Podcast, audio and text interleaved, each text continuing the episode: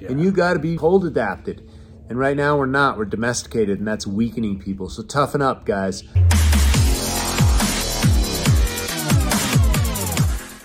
How do you urge people to get started if they're like, I'm terrified of getting in the cold water? What do you tell them? Well, if they're doing it at home or something. Yeah, I made a great video. Look, cold shower's enough, especially in the winter. So what you want to do is you can acclimate yourself.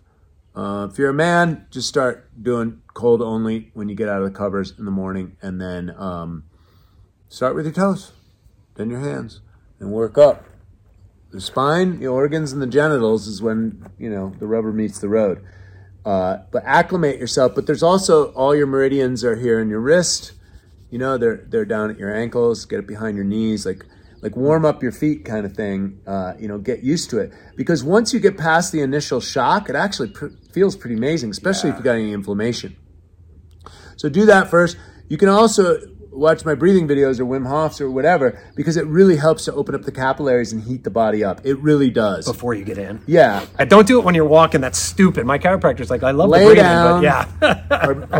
or yoga meditation posture. Yeah. Sit up or lay down. If you're new, lay down. Heat the body up with some breath work. Get your toes in. Go up the meridians of the arms. Get it on your spine, genitals, and organs. What's the benefits? Mitochondrial function. So you got 75 trillion cells. Mitochondria is the energy centers of the cells.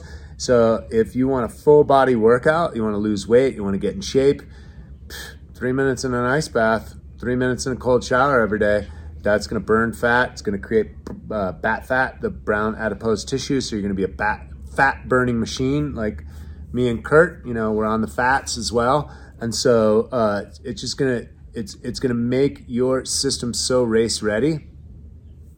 And the breath work together with the ice baths just increases mitochondrial function like nobody's business. I went to Dave Asprey's Bulletproof Conference, and they've got all these exogenous devices that you can hook up to yourself or mimic meditation and all this fucking shit that you can get just in nature. And at the end of the whole weekend, some guy was up there saying that breath work and ice baths are the number one for mitochondrial function. So you got 75 trillion. You don't need an app for that. Yeah. It's just like you just need some cold water. So get over yourself. We used to be much more resilient. If you were away from the fire in your cave and you woke up this morning, it's fucking cold. Yeah. And you got to be cold adapted. And right now we're not. We're domesticated, and that's weakening people. So toughen up, guys. Get in there, toes first, acclimate yourself. If you're a woman, you can do it after a hot shower, right?